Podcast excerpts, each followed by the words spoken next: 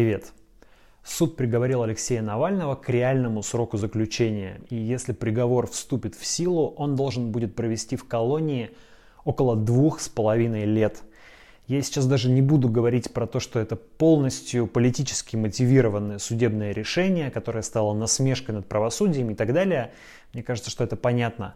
Речь сегодня не о том. Я собираюсь поговорить с вами о том, может ли политик, сидящий в тюрьме, не только сохранять популярность и влияние, но и увеличивать их.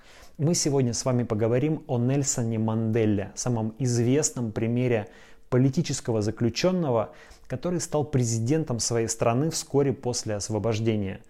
Сейчас Навального и Манделу часто сравнивают в социальных сетях, поэтому давайте подробнее разберемся в истории этого африканского лидера. Прежде чем говорить о самом Манделе, немного исторического контекста. Место действия этой истории – Южноафриканская республика, а ключевое слово, конечно, апартеид – на языке африканс это значит раздельность и подразумевает раздельное проживание людей разных рас. Идеология апартеида сложилась еще в XIX веке. Она базируется на том, что белым африканцам, которые называют себя африканеры, Богом якобы назначено привести Южную Африку к процветанию, но чтобы сохранить эту богоизбранность, нужно не смешиваться с местным населением – для чего черному и белому населению якобы следует проживать отдельно.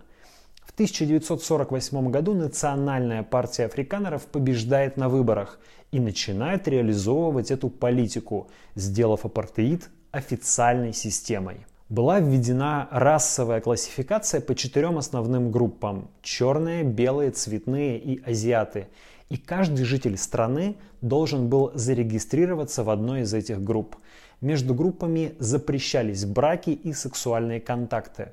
Формально черное население не поражалось в правах, но по закону 1950 года оно должно было переселиться в так называемые хоумленды или бантустаны, потому что черное туземное население называлось банту.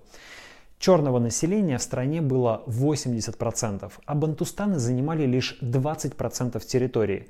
Кроме того, это были самые бедные и малопригодные для сельского хозяйства районы. Черное население приходилось переселять туда принудительно.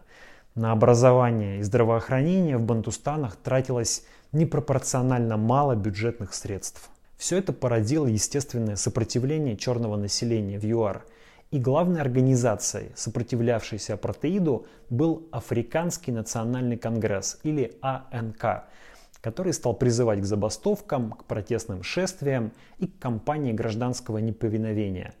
Одним из организаторов этой кампании становится молодой юрист Нельсон Мандела. Поначалу он берет на вооружение идеалы ненасильственного сопротивления. Один из его кумиров – индийский борец за свободу Махатма Ганди. В этот период Мандела также симпатизирует коммунистам, хотя потом отойдет от левых идей. В 1956 году его впервые арестовывают и обвиняют в подготовке к свержению власти. Однако в результате процесса, длившегося пять лет, Манделу и его соратников оправдывают. В 1960 году происходит расстрел полиции чернокожих демонстрантов в Шарпевилле. И после этого Мандела решил, что ненасильственная борьба исчерпала себя. Он создал боевое крыло АНК Умкото Ве Сизве, что на языке Зулу означает «копье нации». Эта организация начинает бороться террористическими методами. Она устраивает взрывы правительственных зданий, при этом стремясь не допускать человеческих жертв – Мишенями становятся учреждения, ассоциирующиеся с апартеидом. Это, например, паспортные столы, отделения почты, мировые суды и так далее. В 1962 году Манделлу арестовывают. Сначала его приговаривают к пяти годам тюрьмы за подстрекательство рабочих к забастовке и незаконное пересечение границы. Но потом ему предъявили новое обвинение в вооруженном мятеже с целью свержения правительства, и приговор изменили на пожизненное заключение. В итоге Нельсон Мандела провел в тюрьме 27 лет, 18 из них в одиночной камере. И эти 18 лет с 1964 по 1982 год Мандела провел в тюрьме на острове Робен возле мыса Доброй Надежды. Он трудился там на известняковом карьере вместе с другими заключенными И даже в тюрьме работали принципы апартеида. Темнокожие получали меньше еды, чем белые. Кроме того, на политических заключенных, к коим относился и Мандела, налагались и другие ограничения. В совокупности Манделе, например, разрешалось одно свидание раз в полгода и отправка всего одного письма раз в полгода, а входящие письма безжалостно цензурировались. При этом, будучи в тюрьме, Мандела умудрился выучиться на бакалавра юридических наук в Лондонском университете. Власти, конечно, надеялись, что посадив Манделу и других лидеров АНК в тюрьму, они ослабят их влияние, но получилось наоборот. АНК продолжал борьбу в ЮАР, а проблема апартеида стала все более широко обсуждаться в мире. Сидящий в тюрьме Мандела, как один из символов борьбы с этим государственным расизмом, постепенно превращался в мировую знаменитость. Лозунг «Свободу Нельсону Манделе» поддерживали активисты и политики во множестве стран мира. В 1962 году он ввел санкции против ЮАР, которые с годами делали положение страны все хуже. Внутриполитическую стабильность подрывала война в Анголе, в которой ЮАР поддерживала одну из сторон, а коррупционные скандалы заставили уйти в отставку премьер-министра страны и глав силовых ведомств – в итоге в конце 70-х годов режим апартеида начинает смягчаться. Разрешаются межрасовые браки, отменяются пропуска для черных и некоторые другие бытовые ограничения. В 1983 году в стране начинаются политические реформы, которые в том числе предполагают создание трехпалатного парламента. Однако в этом парламенте опять не нашлось места для черных, только для белых, цветных и азиатов – Конечно, это не приводит к стабилизации, и к 1985 году ситуация в стране все больше напоминает гражданскую войну. АНК проводит все более масштабные диверсии и теракты, ставя задачей максимально дестабилизировать ситуацию в стране. К борьбе АНК против властей добавляется еще и племенной конфликт между народами Коса и Зулу. И в этих условиях президент ЮАР – Питер Бота вводит чрезвычайное положение и предлагает Нельсону Манделе начать переговоры об условиях его освобождения. Он предлагает Манделе свободу в обмен на безоговорочный отказ от насилия как метода борьбы. Однако Мандела отказывается от этого предложения. Но не потому, что он так хочет продолжать насилие. Через свою дочь он передает на волю. Какую еще свободу мне предлагают, когда народная организация, он имеет в виду АНК, остается запрещенной. Только свободные люди могут вступить в переговоры. Узник не может заключать договоры. К этому моменту Мандела уже переведен в другую тюрьму на материк, и его начинают посещать представители правящей национальной партии, которые обсуждают заключенным положение дел. Таким образом, даже еще находясь в тюремной камере, Мандела уже вовлекается в активную политическую жизнь в довольно высоком статусе.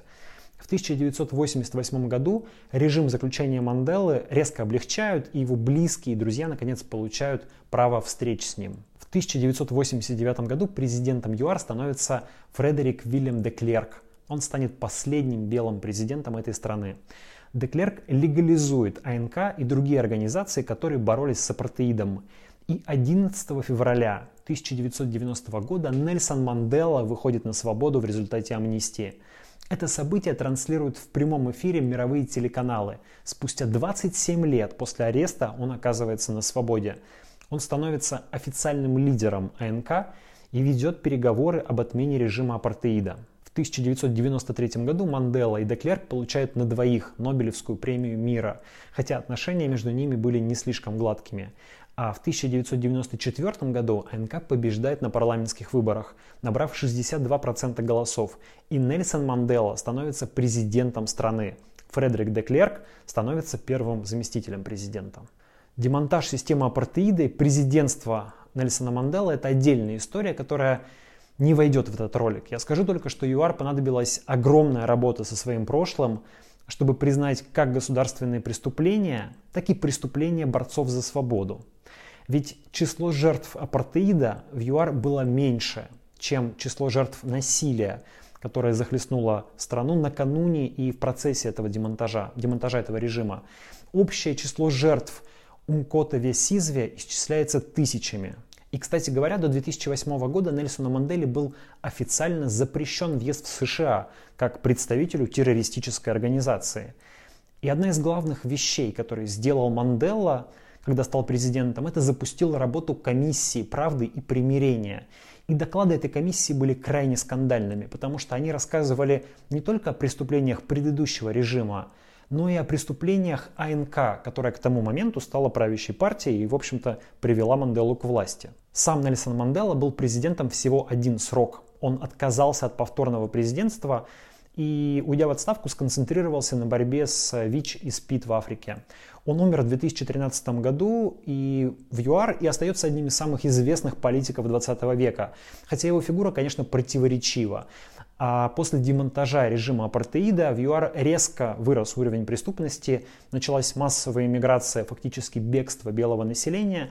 Но в 2010-е годы ситуация в ЮАР в целом стабилизировалась, стала лучше, и сегодня эта страна со всеми своими проблемами и противоречиями все-таки находится не в ситуации гражданской войны. Она демонстрирует экономический рост и может, в общем-то, с надеждой смотреть в будущее. В этом, конечно, есть и большая заслуга Нельсона Манделы. Давайте вернемся в Россию. Конечно, сравнение Алексея Навального с Нельсоном Манделой неизбежны.